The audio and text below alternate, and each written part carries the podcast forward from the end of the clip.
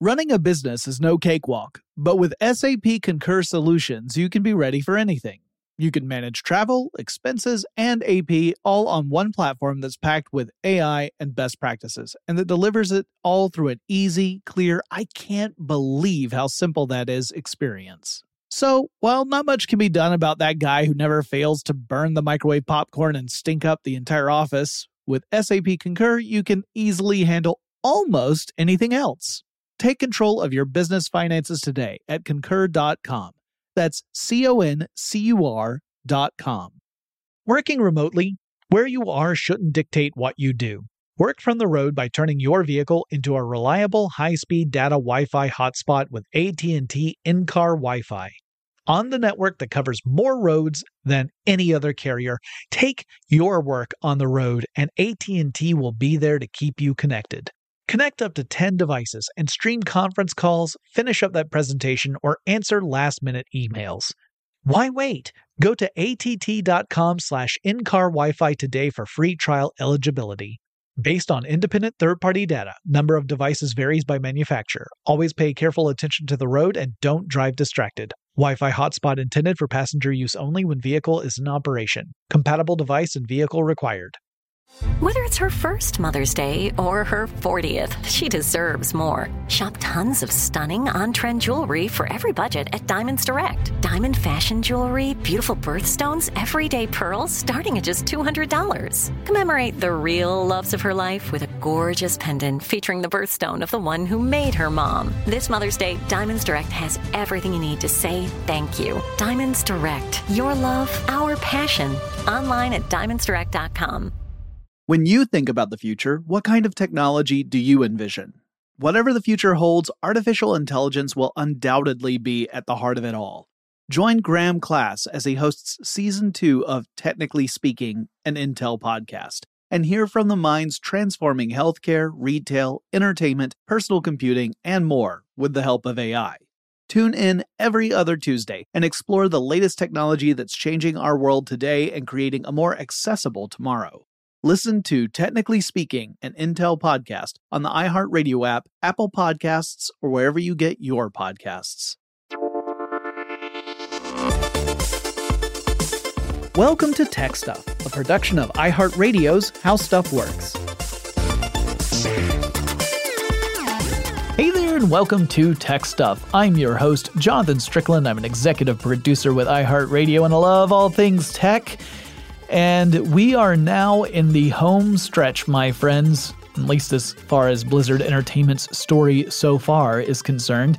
So, in our last episode, which uh, was longer for me than for you because I had a week of vacation between that episode and this one, I ended that episode just as Blizzard was launching what would become one of its major successes. In fact, its biggest success, the MMORPG World of Warcraft. Now, I figure before I go on, it would help to explain what an MMORPG is for those of you who may not know. So, those letters stand for Massively Multiplayer Online Role Playing Game. That helps break it down when you look at it that way. It's massively multiplayer because every server, which you connect to over the internet, that's the online part, so that part's taken care of but every server could have up to thousands of players on it. Um, the early version of World of Warcraft had servers that supported between around 2,500 to 3,500 players, at least according to most accounts. I couldn't find an official Blizzard source that nailed it down, but somewhere between 2,500 to 3,500 players per server. Later versions of World of Warcraft would hike that number up further, and private servers could potentially hold more players, but there's a diminishing returns problem because an overloaded server would not run the game as smoothly and could have stability issues on top of that. Blizzard runs this game on hundreds of servers. And Blizzard calls them realms, which means you and your fellow gamers would have to choose which one of your characters will um, live on whichever realm so that you could all play together. You know, if you were on one realm and your friends were on a different realm, you would be in different instances of these fantasy worlds, so you wouldn't be able to interact with each other. The worlds would all be the same, but you wouldn't be in the same instance, so you had to make sure you were all picking the same server to play on. Role playing games uh, for their part, they involve a player taking on the role of a character. So, to some degree, you could argue that all games in which you control some sort of avatar are a type of role playing game. But stuff like simple arcade games like you know Mario Brothers or something, or action adventure games like Tomb Raider, have some limited role playing, but it's very limited. You're really just controlling a digital character to maneuver through some sort of environment in those games. Role playing games generally have you taking on more of the digital avatar's actions, including stuff that isn't so pivotal, like jumping or attacking or something. And some people take this further than others. Uh, they will type out in chat using character appropriate phrasing and language. And so they're actually acting out a role. In fact, there are some servers that were better known for that kind of play. Other types of players find that kind of behavior really cringeworthy, and they'll just chat in modern language and slang. They'll use, you know, abbreviations and stuff to communicate things quickly to each other, using it more as a strategy game and looking at the game as sort of a series of achievements to to accomplish and not so much of playing out a role. Now, I'm not saying either version of gameplay is better or worse than the other. They're just different and they appeal to different types of gamers. Uh, uh, I certainly have been the type who have enjoyed role playing games where I play a role, but I've also been the type who have I've seen some very awkward examples of that, and I have wanted to avoid it. So I get both schools of thought. Now, these games typically have missions in the form of quests that are handed out by NPCs or non player characters. These are computer controlled characters. Players can also join with other like minded players to form their own groups or guilds, and they can go on coordinated missions or raids together. They can also wage war against players from opposing factions. So, MMORPGs present a real challenge to game developers. Because on the one hand, you want players to feel as though their actions matter. And it sort of breaks the illusion that you're inhabiting a fantasy world if you, for example, you just finish a quest to return, I don't know, a frying pan to an elf. And then that elf turns around and offers that same lost frying pan quest to the person who's standing right next to you in the game. That kind of breaks the illusion because you literally just did that. But on the other hand, you can't really let the world change that much because not everyone in the game world would be there at the same time, right? So they wouldn't see the world change until they logged in again. And then suddenly there would be content that would be unavailable to them because the world had literally changed at that point. New players should get the same chance to experience content the way everyone else does. Now, most of the time, MMORPGs err on the side of making sure everyone gets a chance to play the game the same way. That means that the game world tends to be pretty static from day to day, with some minor changes, like World of Warcraft in particular, changes throughout the year to reflect certain seasonal things. Like around Halloween, you'll see some seasonally appropriate stuff appearing in the game. But otherwise, the game world doesn't really change that much unless there's a, a major expansion rolled out.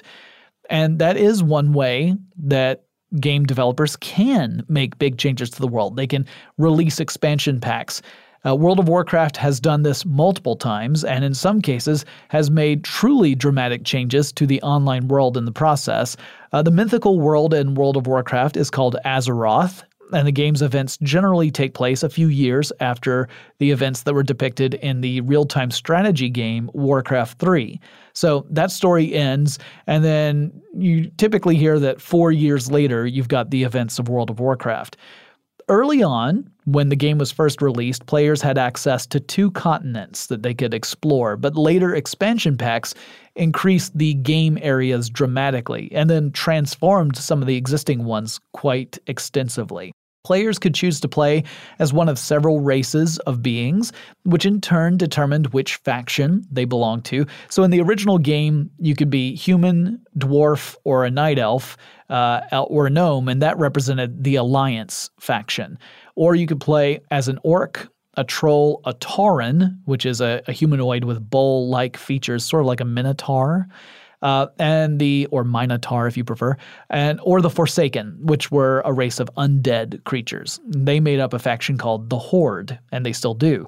The choice of alliance versus horde determines lots of stuff, not just who your allies are and who your enemies are, but also which areas of the map you are able to explore and which quests will be available to you, and which bits of lore you will encounter as you play through the game.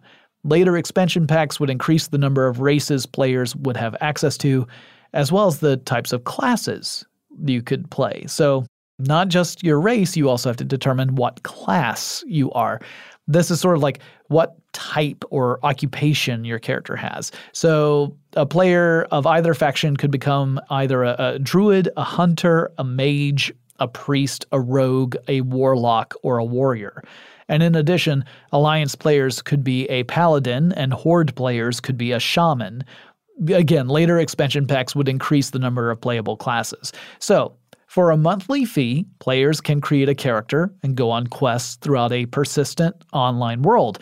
They can form alliances with other players, and they can unlock the somewhat complicated and frankly confusing story of Azeroth. Now, I say confusing only because I never really got into these games, so I didn't get an introduction, and by now the lore is so deep that I can't really suss out what it means. Blizzard executives hoped that the company would be able to sell around 400,000 copies of the game within its first year of release. They thought if we can sell 400,000 copies in the United States, then this will be a viable business and we can run the game they actually managed to hit 400,000 copies within the first month. That far outperformed their hopes. Of course, that also meant that they had to quickly ramp up more servers to host games because they were starting to fill up to capacity pretty quickly. That's not a bad problem to have, except in those cases where players who were joining the game relatively late were having trouble linking up with friends because their friends were on more crowded servers and there was no availability for them to log into those same servers. The later expansions, by the way, include here are all the names The Burning Crusade, Wrath of the Lich King, Cataclysm, that's the one that really dramatically changed the online world and made new areas accessible while eliminating some traditional areas in the base game. Uh, Mists of Pandaria, Warlords of Draenor, Legion, Battle of Azeroth, and then there's the upcoming Shadowlands expansion. I'm not going to go into all of these because honestly, I could do a full episode just dedicated to World of Warcraft and all these different expansions, but that's really going too far. Uh, but this was generally a way for Blizzard Entertainment to provide ongoing content for dedicated players who might otherwise have experienced pretty much everything the the base game had to offer. I mean, if you have advanced your character to as maximum a level as is allowable in the game and you've pretty much explored the whole world, you might not have any reason to keep playing that game. And this is one of the major differences between an MMORPG and a standalone game, right? Because with a traditional standalone game, the old style standalone games, you would go out and purchase the game, and that would be it. You would play the game and you'd play it as long as you wanted, and maybe you finish it, maybe you don't, whatever. But you've already purchased it. You you've laid down your money, and that is the end of the revenue stream in that traditional approach. Companies like Blizzard began to develop expansion titles to generate additional revenue, right? You would expand the base game. And typically, those expansions required the player to own the original copy of the game itself.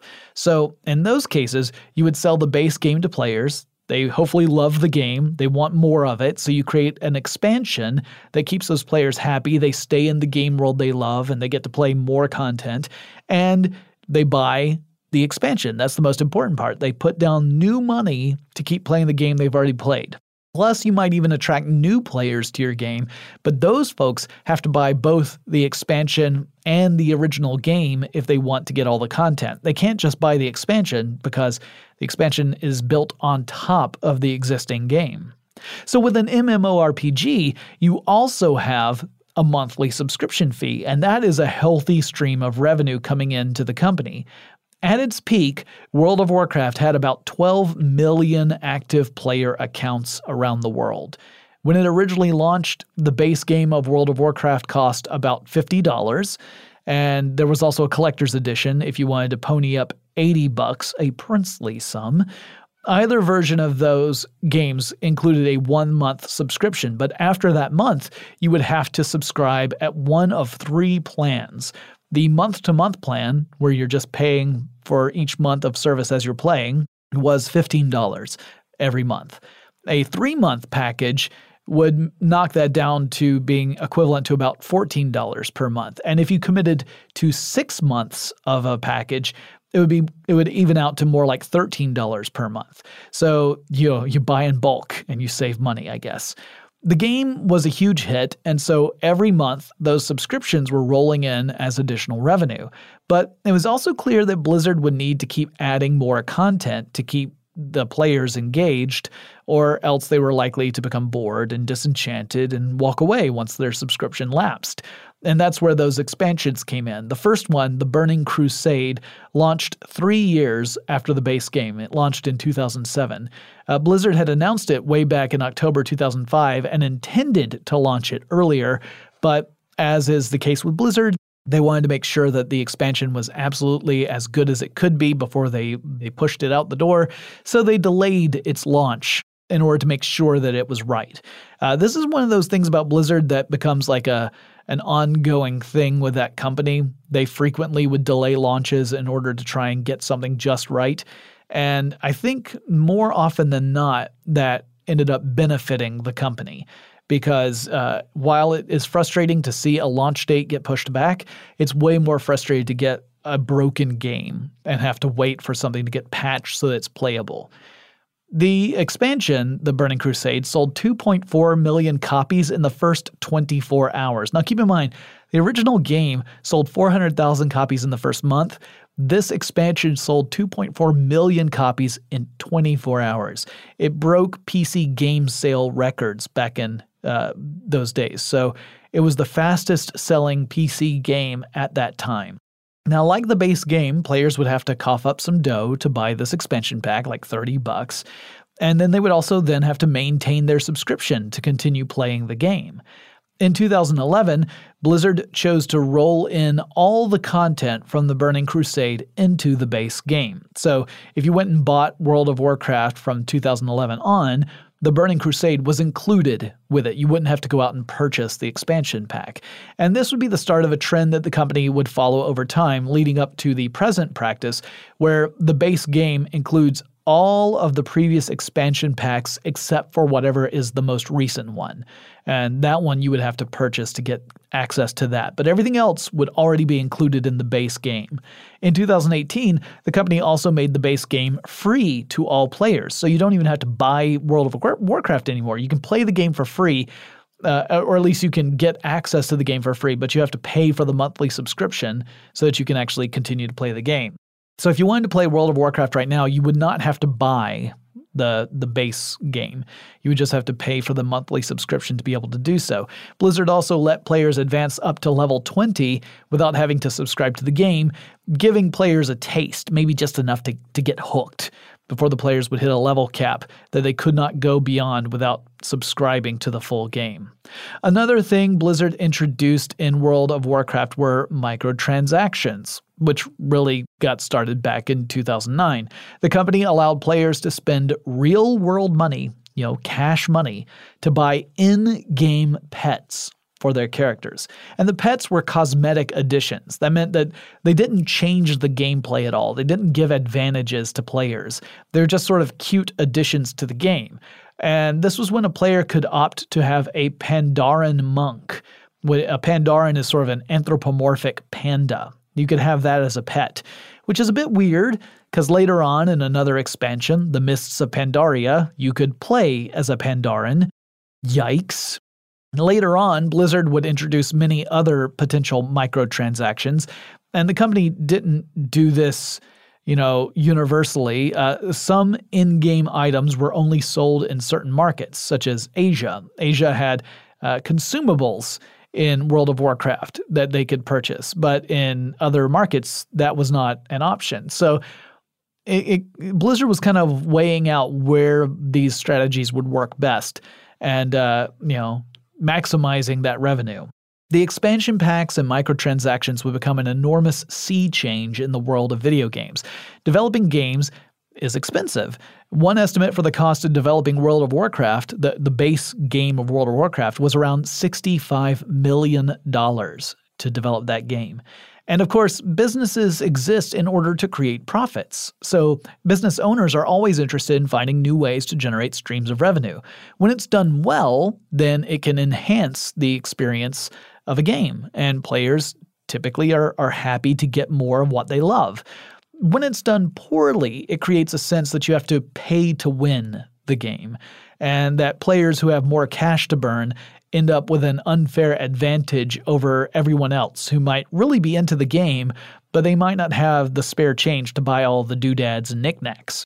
Interestingly, this tied back to an idea that the original Diablo team had, if you remember from my previous episodes. In that concept, players would end up buying a physical CD that would contain in game items that they could use to enhance their characters, like weapons and armor and that kind of stuff.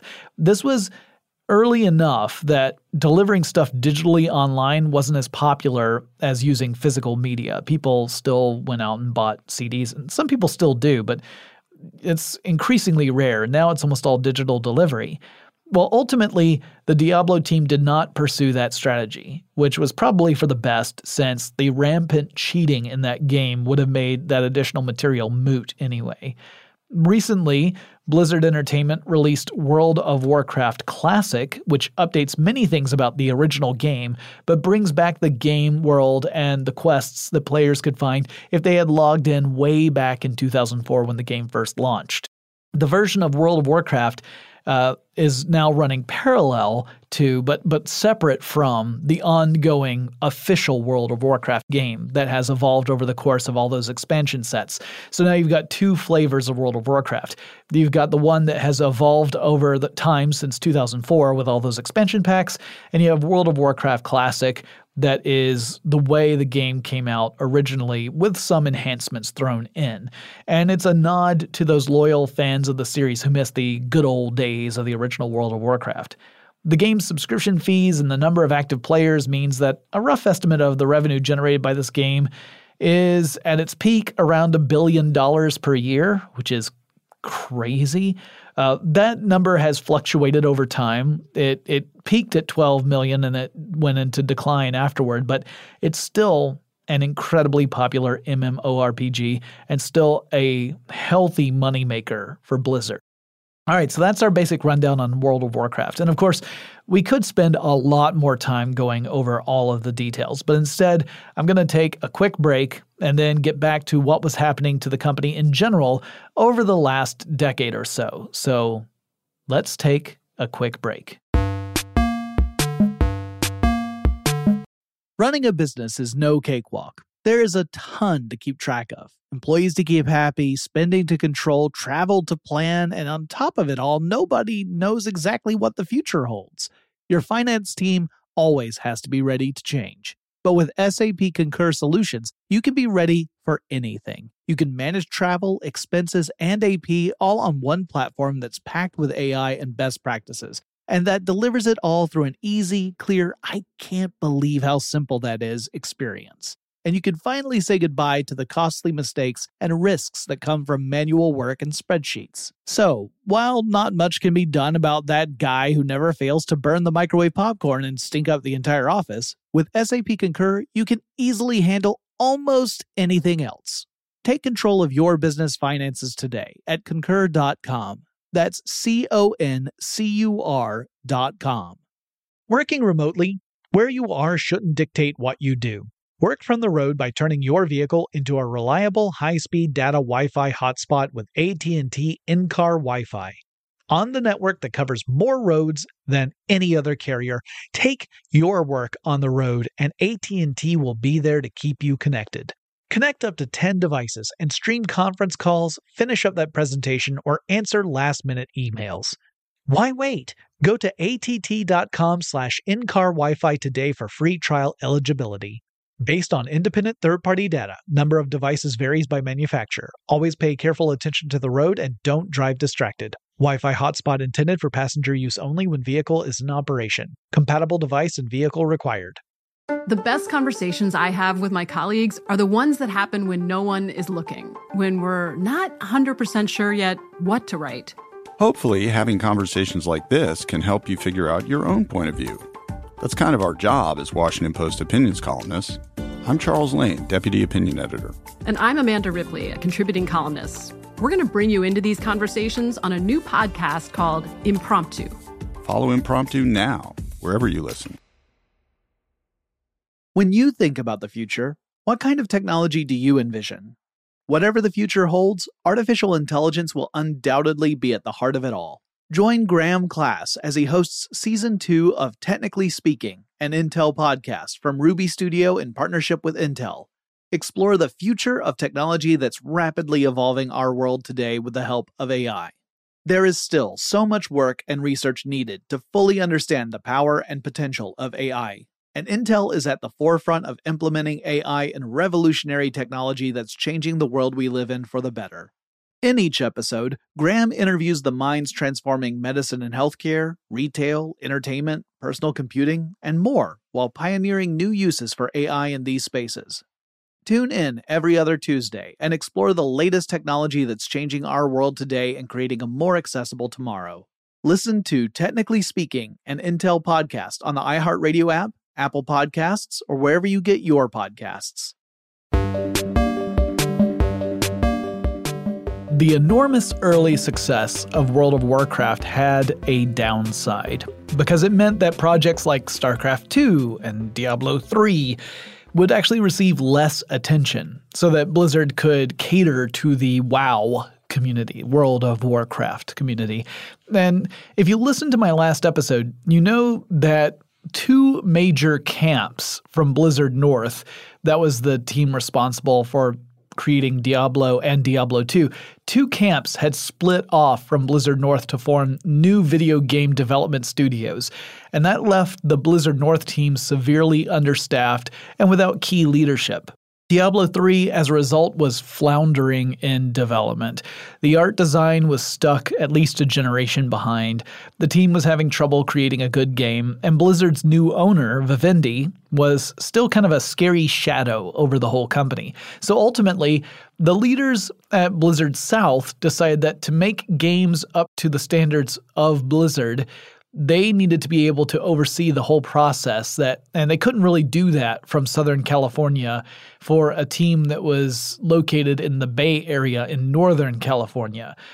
This is exactly the kind of thing that blizzard north was trying to protect itself from in its early days. And so, with all those considerations, Blizzard South decided to shut down Blizzard North and uh, that was the branch that had formerly been known as Condor. So Blizzard South uh, offered jobs to the teams up at Blizzard North. They said, you can still work for Blizzard, but to do it, you're going to have to move down to Southern California. So some people, but not everybody, took them up on that offer. So that meant that it would almost be an entirely new team working on Diablo 3, and as part of that, they decided to start over from scratch. So that set that project back considerably. In October 2005, Blizzard hosted the first BlizzCon in Anaheim, California. This was a convention for fans of the company's games. So attendees got early looks at games in development, including StarCraft Ghost, which would ultimately be canceled. So some people got a chance to kind of get some hands on time with early builds of games that just never came out. They attended presentations that were given by Blizzard employees about the games and the lore around the games, the art design, all that kind of stuff. And the company would hold another one in 2007. So between 2005 and 2007 was the year 2006. There was no BlizzCon that year, but from 2007 onward, it would become an annual event. It became so popular and so useful that eventually Blizzard decided that in 2009 it wouldn't go to E3 anymore. It didn't need to because it had its own promotional event with a very engaged group of of users. The community of Blizzard was really passionate about this. So why would they go to E3 where they would just be another company competing for attention from press and retailers? And we've seen other companies follow Blizzard's lead, and many of them now hold their own events, and either they also attend E3 or they skip E3 entirely. Uh, their events tend to be a little less elaborate than BlizzCon tends to be. So they don't tend to be full on conferences the way BlizzCon is, but uh, they are similar in effect in that it's a company holding its own event on its own terms instead of sticking with E3. In 2006, the year without a BlizzCon, Blizzard made another big announcement. The studio revealed that it had entered into a project with the movie studio Legendary Pictures for the purposes of developing a Warcraft motion picture. Now, the original plan was to script and shoot a movie in time for a 2009 release.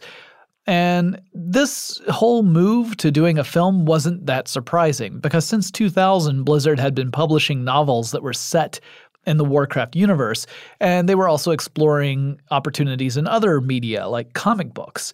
So the original plan was that Sam Raimi, who had just recently finished directing Spider Man 2, to come over and direct the Warcraft movie. However, like some other Blizzard projects, this one hit more than a few snags in development and would not launch in 2009. There were issues with the script, and there was a real struggle to turn the film into something other than just another generic fantasy epic. The Lord of the Rings films had set a pretty high bar, and there was a real danger of being viewed as sort of a copycat of that franchise. So, as time went on, Sam Raimi would leave the project to pursue other opportunities, and Duncan Jones, the son of David Bowie, signed on to direct the Warcraft movie. Jones worked with Blizzard to create a new script, reportedly because he felt that the initial draft fell into the cliche of humans are the good guys, orcs are the bad guys, and they fight. He wanted there to be more ambiguity in the story, and for both sides to have motivations that the audience could get behind. Actually, ultimately, some critics would say that the orcs got a much deeper presentation than the humans did, and uh, so it almost aired on the flip side of what Jones was concerned about. Now, all of this meant that the movie's release was delayed multiple times. It missed the initial plan to premiere in 2009, it missed another date in 2011, and Blizzard remained tight lipped about the film for a good long while. Like, after they announced it, they didn't really talk about it so much. But while progress was slow and intermittent, it was at least happening. And in 2016, the movie was finally ready for audiences a decade after it had been announced and $160 million reportedly, for the budget. Its global box office got a little close to half a billion dollars, but it was still largely viewed as a commercial failure. Uh, it actually made less than $50 million in the United States. Now, I cannot comment on the quality of the movie because I never saw it. But on Rotten Tomatoes, it has a 28% approval rating, uh, meaning it's a rotten film. But just a quick reminder for you guys 28% on Rotten Tomatoes does not mean that the movie is way worse than, say, a different movie that got a 40% rating, because the percentage doesn't actually tell you how good or bad a film is. Rather, it tells you the percentage of critics who uh, gave the film either a positive or a negative review. And these are critics that Rotten Tomatoes recognizes as legitimate critics. So it's not all critics, it's a selection of them. And it's really more like saying around 30% of the critics who reviewed the film gave it a mediocre to positive response. But it doesn't necessarily mean that the movie is objectively better or worse than other movies that have similar scores, or even scores that are slightly higher or slightly lower. Also, I should add that the audience score for the film is much higher at 76%. So the critics weren't thrilled with it, but you know, audiences seem to be more positive about the whole thing. Now, considering Blizzard Entertainment's reputation for highly produced cutscenes in video games, some of which featured animation that could easily rival that of the CGI you found in feature films, I'm sure this came as a major disappointment to the company. It still exceeded the performance of most other video game film adaptations, but that bar wasn't set terribly high to begin with. I mean, just watch the Super Mario Brothers movie, so maybe that wasn't such a stretch goal. The critical consensus was that the movie was just too deeply mired in mythology that might be familiar to hardcore Warcraft players, but not to anyone else. And so there were entire sequences that were inscrutable and absurd to someone just viewing the material for the first time. While Duncan Jones expressed a desire to continue the storyline, in 2018 he tweeted that such a possibility was at best unlikely. Okay, so let's rewind again to 2007, and you may wonder why I'm not talking about other games that Blizzard was making right now. That's because Blizzard was really dedicating the vast majority of its focus on World of Warcraft, which again makes sense when you realize how that game was responsible for the financial performance of the company overall. So, 2007 would be a really big year for Blizzard.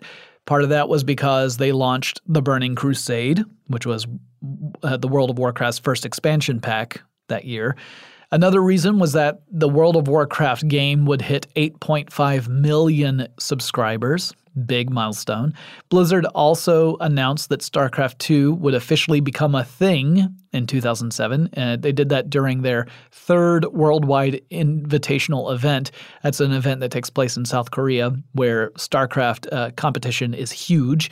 But above all of that was another big corporate move outside of Blizzard's direct control.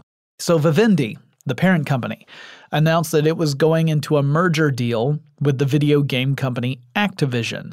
And that would happen toward the end of 2007 when they announced this. Uh, the actual acquisition happened in 2008. So Activision and Vivendi Games, the, the division of Vivendi that was all about games, obviously, they would come together and they would form a new kind of parent company, a publishing company, really, and it was going to be called Activision Blizzard. Not Activision Vivendi, Activision Blizzard. That's how much clout Blizzard had. They could demand that their name would get equal billing with Activision. So this new company would still trade on the Nasdaq Stock Exchange under the Activision ticker of ATVI. And the merger would make Activision Blizzard the world's largest video game publisher. Activision was riding high at that time from the release of Call of Duty 4 Modern Warfare. Uh, Vivendi Games was enjoying the tremendous financial success of World of Warcraft. And the company Vivendi Games had a value of $8.1 billion at that time. And according to uh, a lot of sources, they would contribute about $1.7 billion toward this acquisition deal. So when you lump that cash offering along with the value of the company that comes up to $9.8 billion. That's a lot of cheddar right there, a princely sum if ever there was one. In return, Vivendi would get a 52% stake in Activision Blizzard.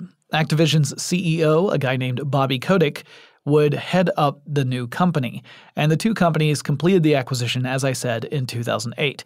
Now, skipping ahead a bit just to stick with this particular part of the story, about six years later, Kotick would lead an investment group to purchase most of that 52% of the ownership from Vivendi and they did it with a, an offer of $8.2 billion. Now remember, Vivendi Games, when it went into this acquisition, was worth 8.1. So they offer $8.2 billion and buy back most of that stake. Vivendi would still hold on to a little bit more of its ownership uh, of Activision Blizzard, but it did divest itself of those shares in two future transactions. One happened in 2014 and one for 2016. And together they accounted for about $2 billion combined, uh, which I realize I just said in a redundant and repetitive way. I just want to reiterate that. As Brendan Sinclair of GamesIndustry.biz would observe, that would mean that Vivendi itself would effectively hand over $9.8 billion. That would be the, the value of the company and the cash they paid during the acquisition. And in return, 10 years later, it would net $10.15 billion. That's a net gain of around 350 million bucks, which is a princely sum, but it represents just a 3.5% gain in value over a decade. Whereas if you had just purchased shares in the company back when the acquisition happened and sat on them and then sold them when Vivendi sold off the final shares, you would have seen a return of 367%. So, not a great move on Vivendi's part.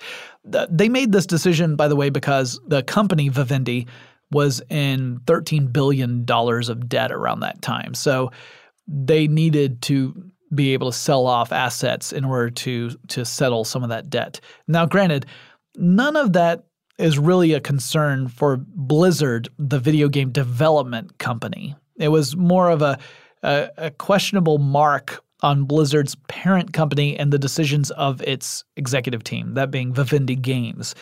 As for Blizzard, the company was able to operate almost as if it were an independent studio, even under this merger because the revenue it was bringing in made it an incredibly uh, valuable asset.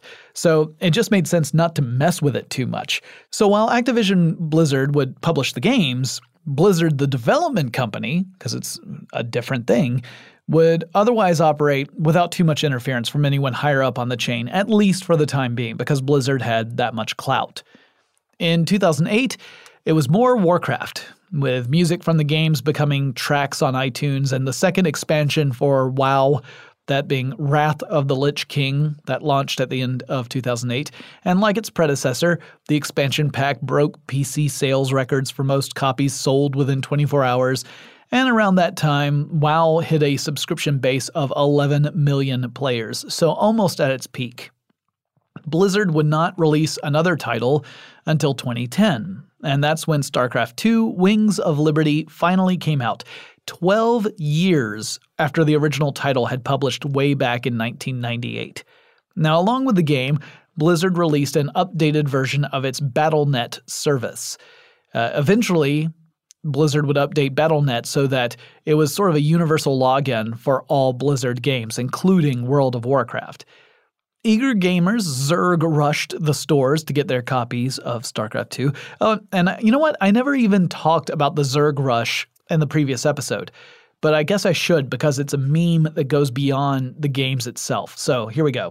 So in the StarCraft games, one of the three faction or races that you can control as a player are an insectoid race called the Zerg, Z E R G.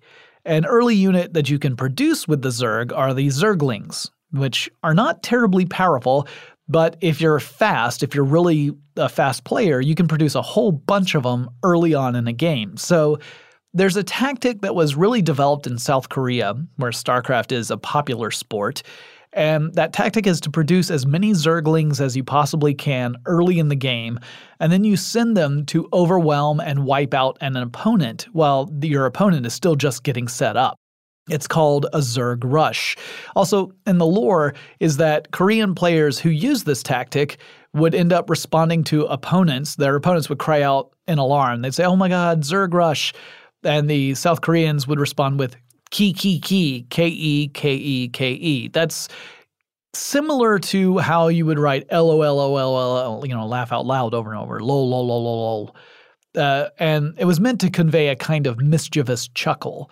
The meme got popular enough for Google to use it in an Easter egg in 2012, and if you search the term Zerg Rush in Google, you get a little playable game in which lowercase o letters start to come out and destroy all your search results. It's adorable. Anyway, the general reception was that StarCraft 2 was more than worth the wait. It delivered upon its promise. The game was set just a few years after the events of the StarCraft Brood War expansion pack, so even though the actual game came out 12 years later, it was set four years later. It would be followed by three expansion packs of its own, the first two of which gave more in depth treatment to one of the three factions in the game. The human faction was actually taken care of in the initial release of the base game, which, you know, typical. Critics loved the game. They said it was one of the best RTS titles for the PC ever. Now, when we come back, I'm going to catch you up on what's been going on since StarCraft 2 with Blizzard Entertainment. But first, let's take another quick break. Running a business is no cakewalk. There is a ton to keep track of employees to keep happy, spending to control, travel to plan, and on top of it all, nobody knows exactly what the future holds.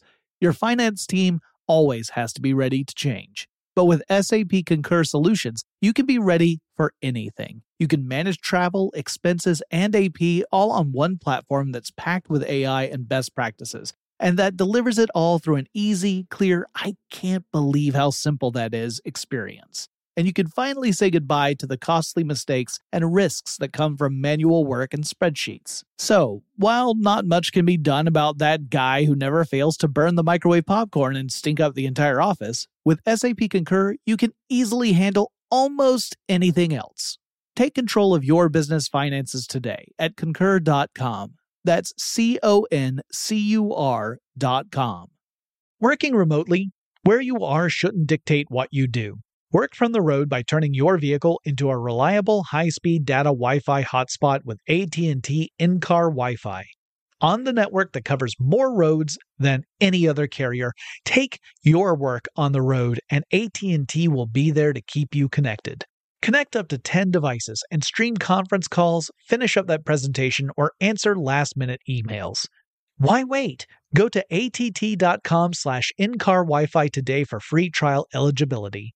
Based on independent third party data, number of devices varies by manufacturer. Always pay careful attention to the road and don't drive distracted. Wi Fi hotspot intended for passenger use only when vehicle is in operation. Compatible device and vehicle required.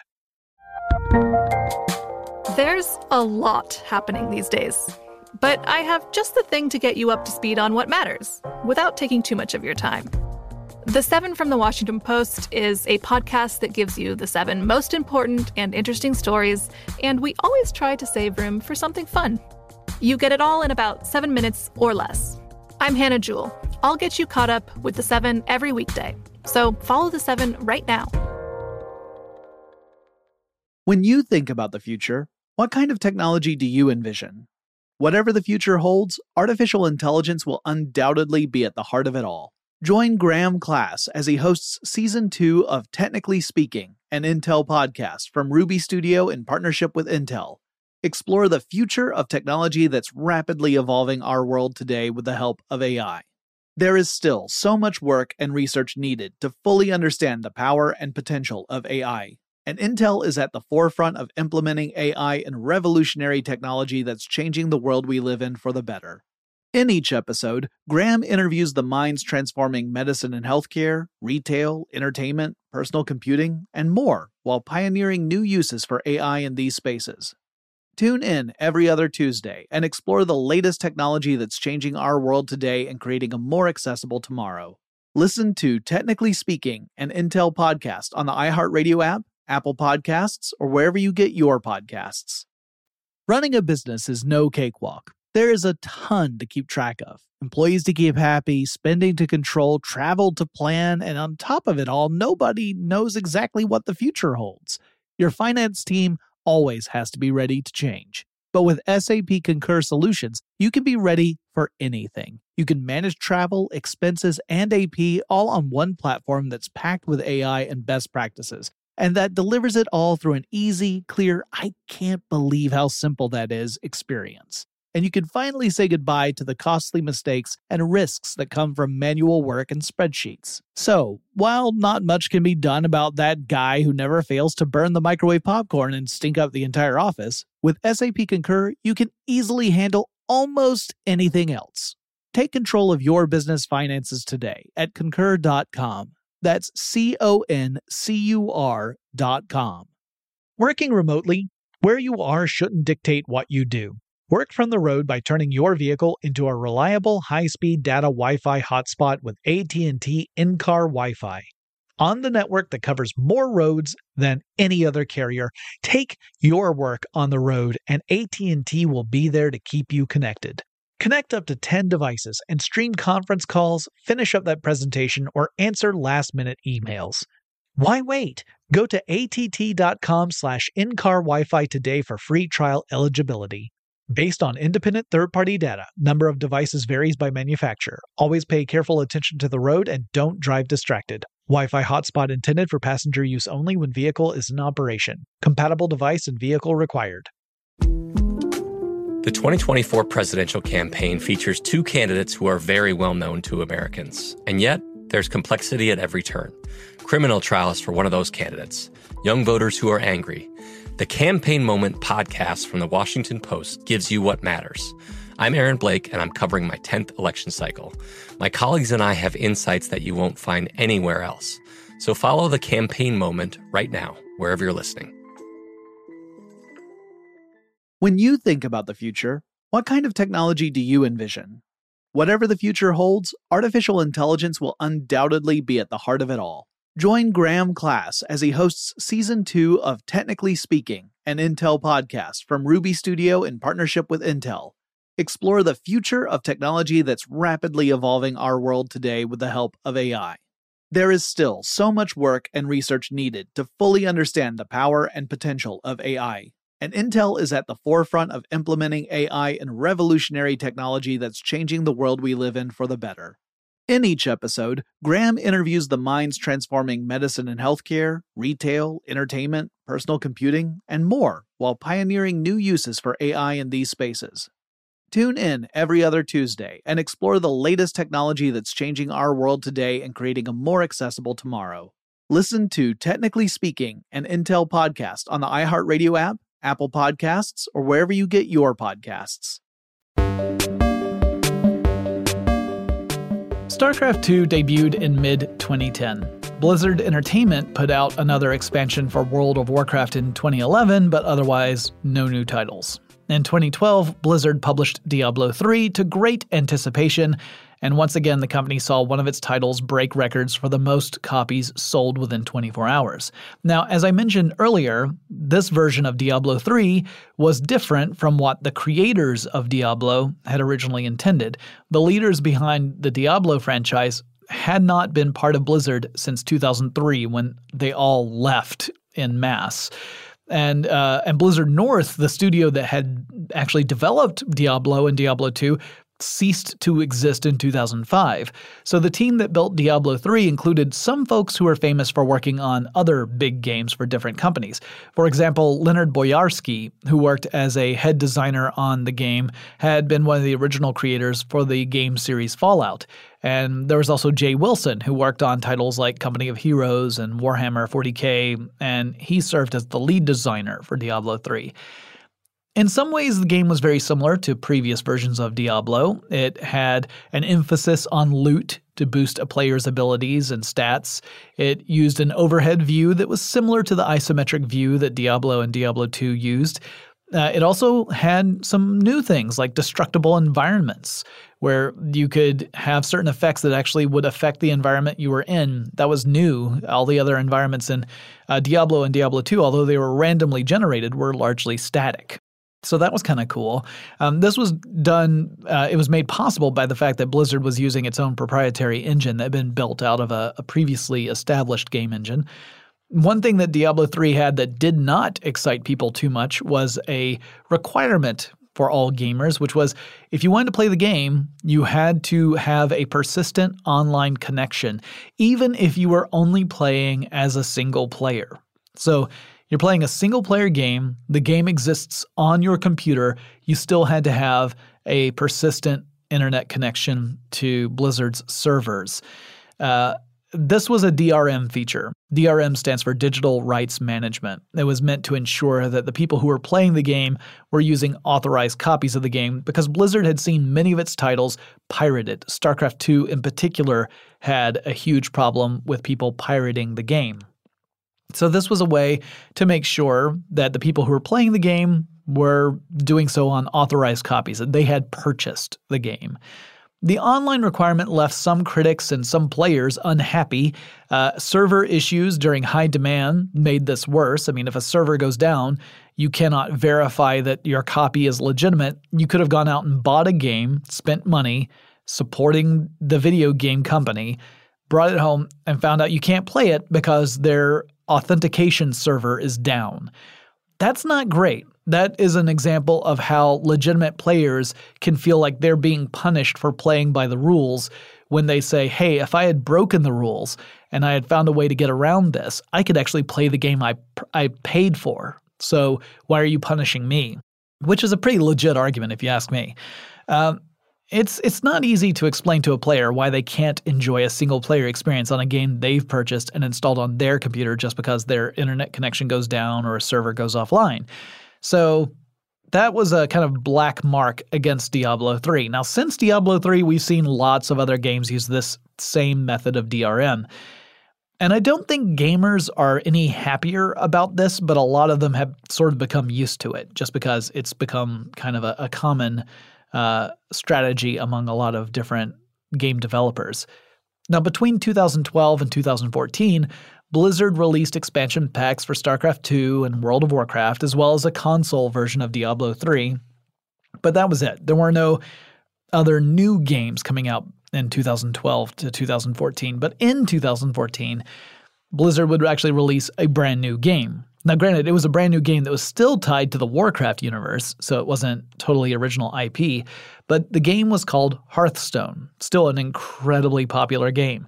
This is a digital card game similar to physical trading card games like Magic the Gathering. So in Hearthstone, you are a player who's building a deck of cards that contains various units and abilities, and you're using it in an effort to take down opponents who have their own deck of cards. And your opponents might be computer controlled, or they might be other human players. More importantly, it's a game that's absolutely married to the concept of microtransactions. Now, you can play the game without making in game purchases, uh, but the fastest way to augment a deck is to buy packs of virtual cards. So it's like buying a, a, booster pack. And then you can construct a deck of 30 cards that best matches your playing style.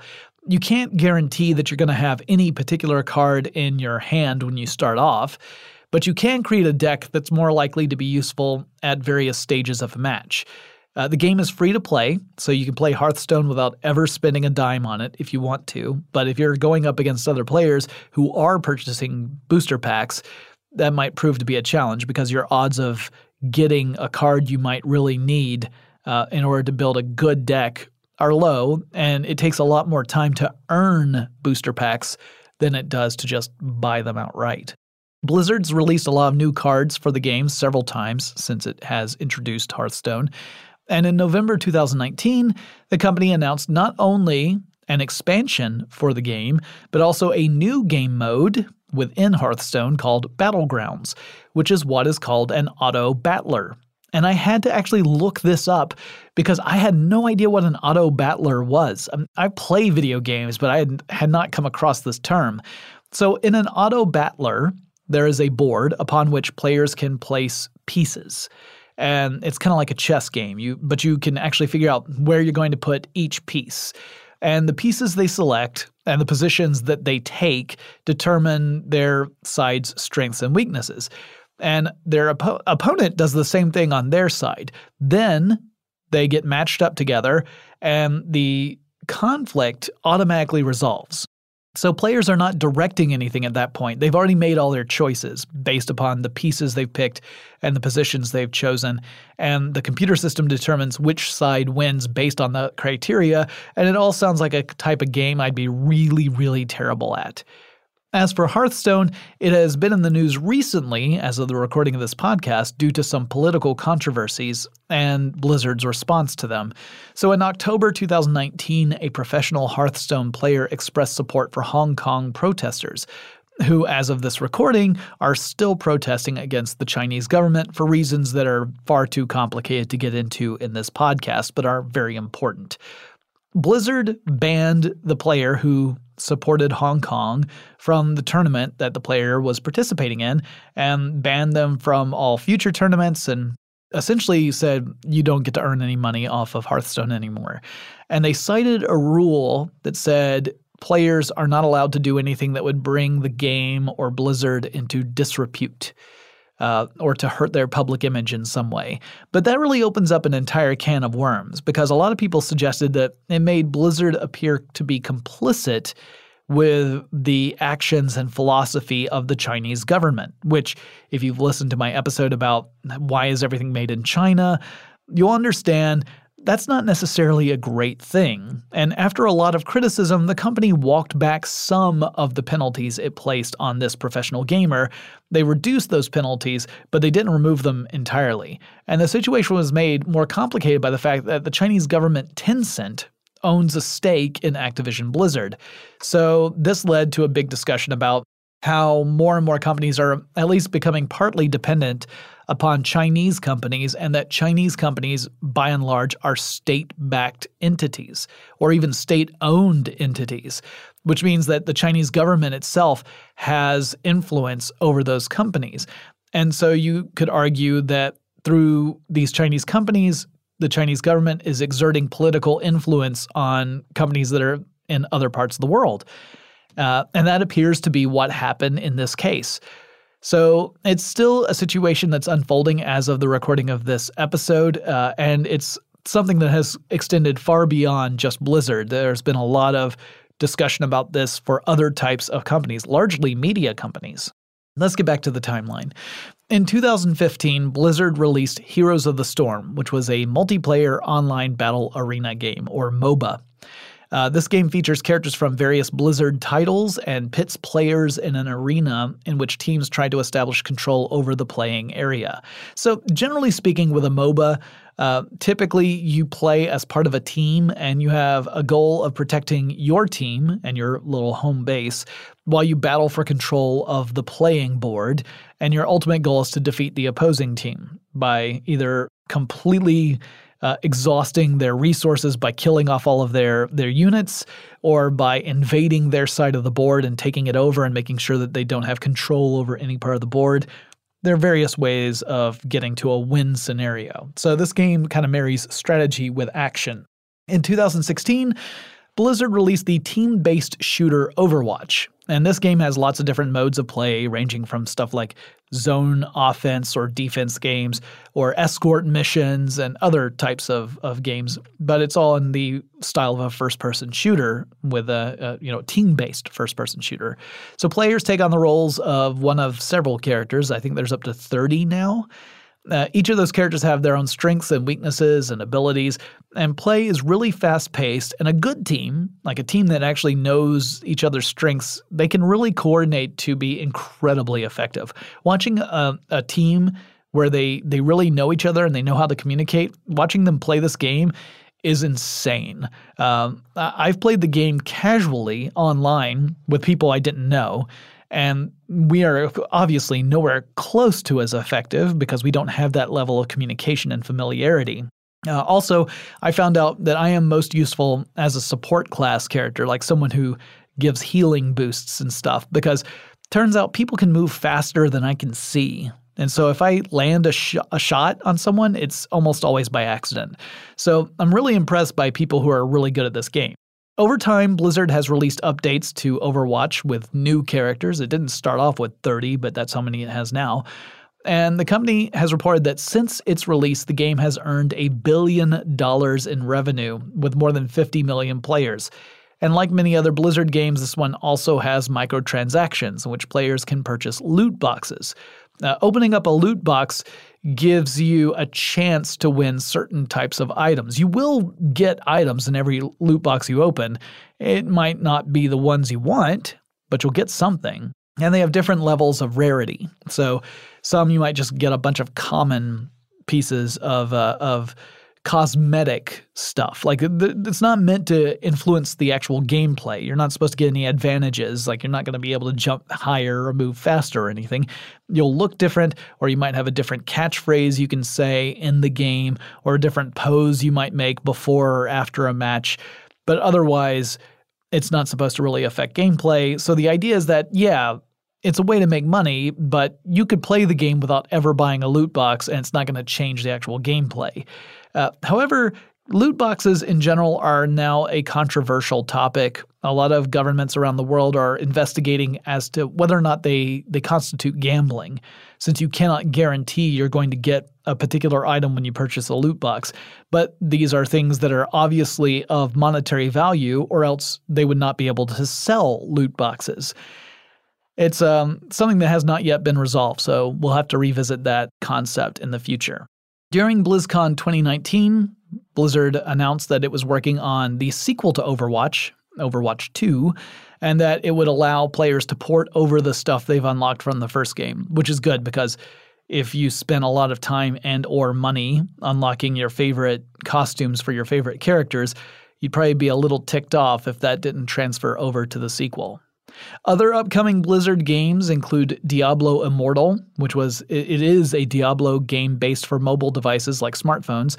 Uh, when they announced that at BlizzCon uh, a while back, um, it did not get a good reception. Fans Actively were unhappy because they really wanted a full blown Diablo sequel, and it looked like they were going to have to settle for a what they viewed as a watered down experience for mobile.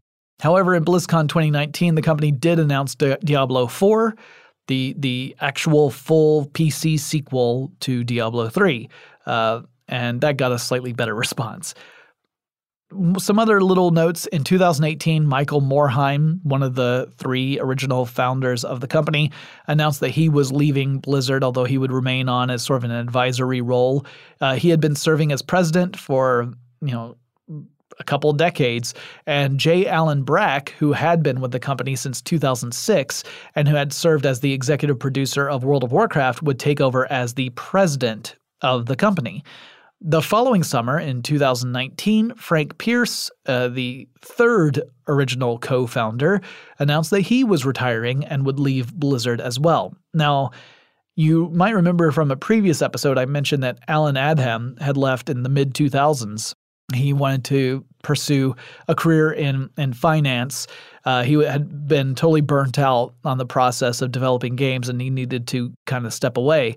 Well, he actually returned to Blizzard in 2016, so he still serves as a senior vice president at Blizzard Entertainment. So while he was the first of the original founders to leave, He's now the last one to still be there because he came back in 2016. He's also the founder that Pearce and Morhaime both credited with being the actual force that brought the company together.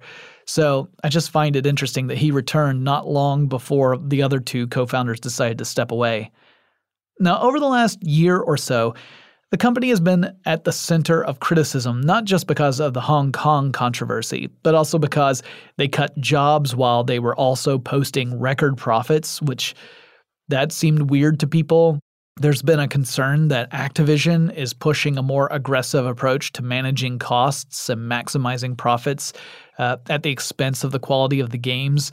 You know, this is tough for a company that really established a reputation of making sure a game is absolutely the best it can be before it launches. So that's been an issue for Blizzard recently as well. That being said, there's still an enormous amount of anticipation for Blizzard games. Uh, their games tend to be really well received by critics and by fans alike. It's not a guarantee in every case, obviously, but it, they've got a really strong track record. So they're still weathering some pretty rough criticisms, and the Activision connection remains something that a lot of fans are very leery about. But I expect that we're going to continue to see a lot of passionate support and anticipation around their games. And BlizzCon every year is a testament to that because it sells out within half an hour of tickets going on sale. So uh, I believe that it happens every year in Anaheim, California. I have never been. I know I've got friends who go there or have gone there pretty much every year. Uh, one of these years, I'm going to have to try and get my way over there. But, you know, hey, Blizzard, if you ever want me out there, let me know. Otherwise, uh, I'll just have to take some vacation time. Not that I am above that. I'd be happy to. But if I can get there, you know, if you want me to go there, I'll just come out there, you know. So that wraps up this episode of Tech Stuff, this exhaustive look at Blizzard. Uh, it was fun to take a deeper look at this company and to really look at some of the things that drove the decisions behind uh, making those games, as well as some of the stories, like the controversies behind them that I wasn't really familiar with before I started researching this. If you guys have suggestions for future episodes of Tech Stuff, send me an email. The address is techstuff at howstuffworks.com or drop me a line on Facebook or Twitter. The handle for both of those is techstuffhsw. Don't forget, we have our website, techstuffpodcast.com, that has our archive of every episode tech stuff has ever recorded. And you can also find a link to our online store, where every purchase you make goes to help the show. We greatly appreciate it. And I'll talk to you again really soon.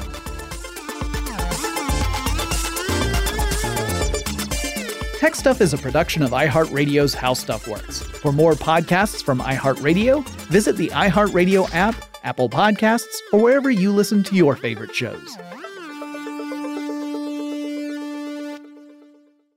Running a business is no cakewalk, but with SAP Concur Solutions, you can be ready for anything. You can manage travel, expenses, and AP all on one platform that's packed with AI and best practices, and that delivers it all through an easy, clear, I can't believe how simple that is experience. So, while not much can be done about that guy who never fails to burn the microwave popcorn and stink up the entire office, with SAP Concur, you can easily handle almost anything else. Take control of your business finances today at concur.com. That's C O N C U R.com. Xfinity has free premium networks for everyone this month, no matter what kind of entertainment you love. Addicted to true crime? Catch killer cases and more spine-tingling shows on A&E Crime Central. Crave adventure? Explore Asian action movies on Hi-YAH. Searching for something extreme? Check out skating, snowboarding, and more on Fuel TV Plus, the global home of action sports. And find crowd-pleasing bops on iHeartRadio's Hit Nation playlist. There's new free shows and movies to love every week. Say free this week in your Xfinity voice remote. Open a limited time 11 month certificate at Kemba Financial Credit Union. At 5.25% APY, it's more than triple the national average, plus, it's a safe and secure way to grow your money. Visit your local branch or kemba.org slash CD for details. Offer expires May 31st, 2024. APY equals annual percentage yield. Restrictions apply. $500 minimum and $250,000 maximum deposit. Advantage status required. Comparison based on bank rate average. Federally insured by NCUA it. As important as choosing the right destination when traveling is choosing the right travel partner. Gene! Gene Fodor! Gene, was good! But be careful, because the worst trips result when two partners have two different agendas. The CIA really need your help, Gene. Freeze, Americano! Huh? Oh. Gene, run! Listen to Fodor's Guide to Espionage on the iHeartRadio app, Apple Podcasts, or wherever you get your podcasts.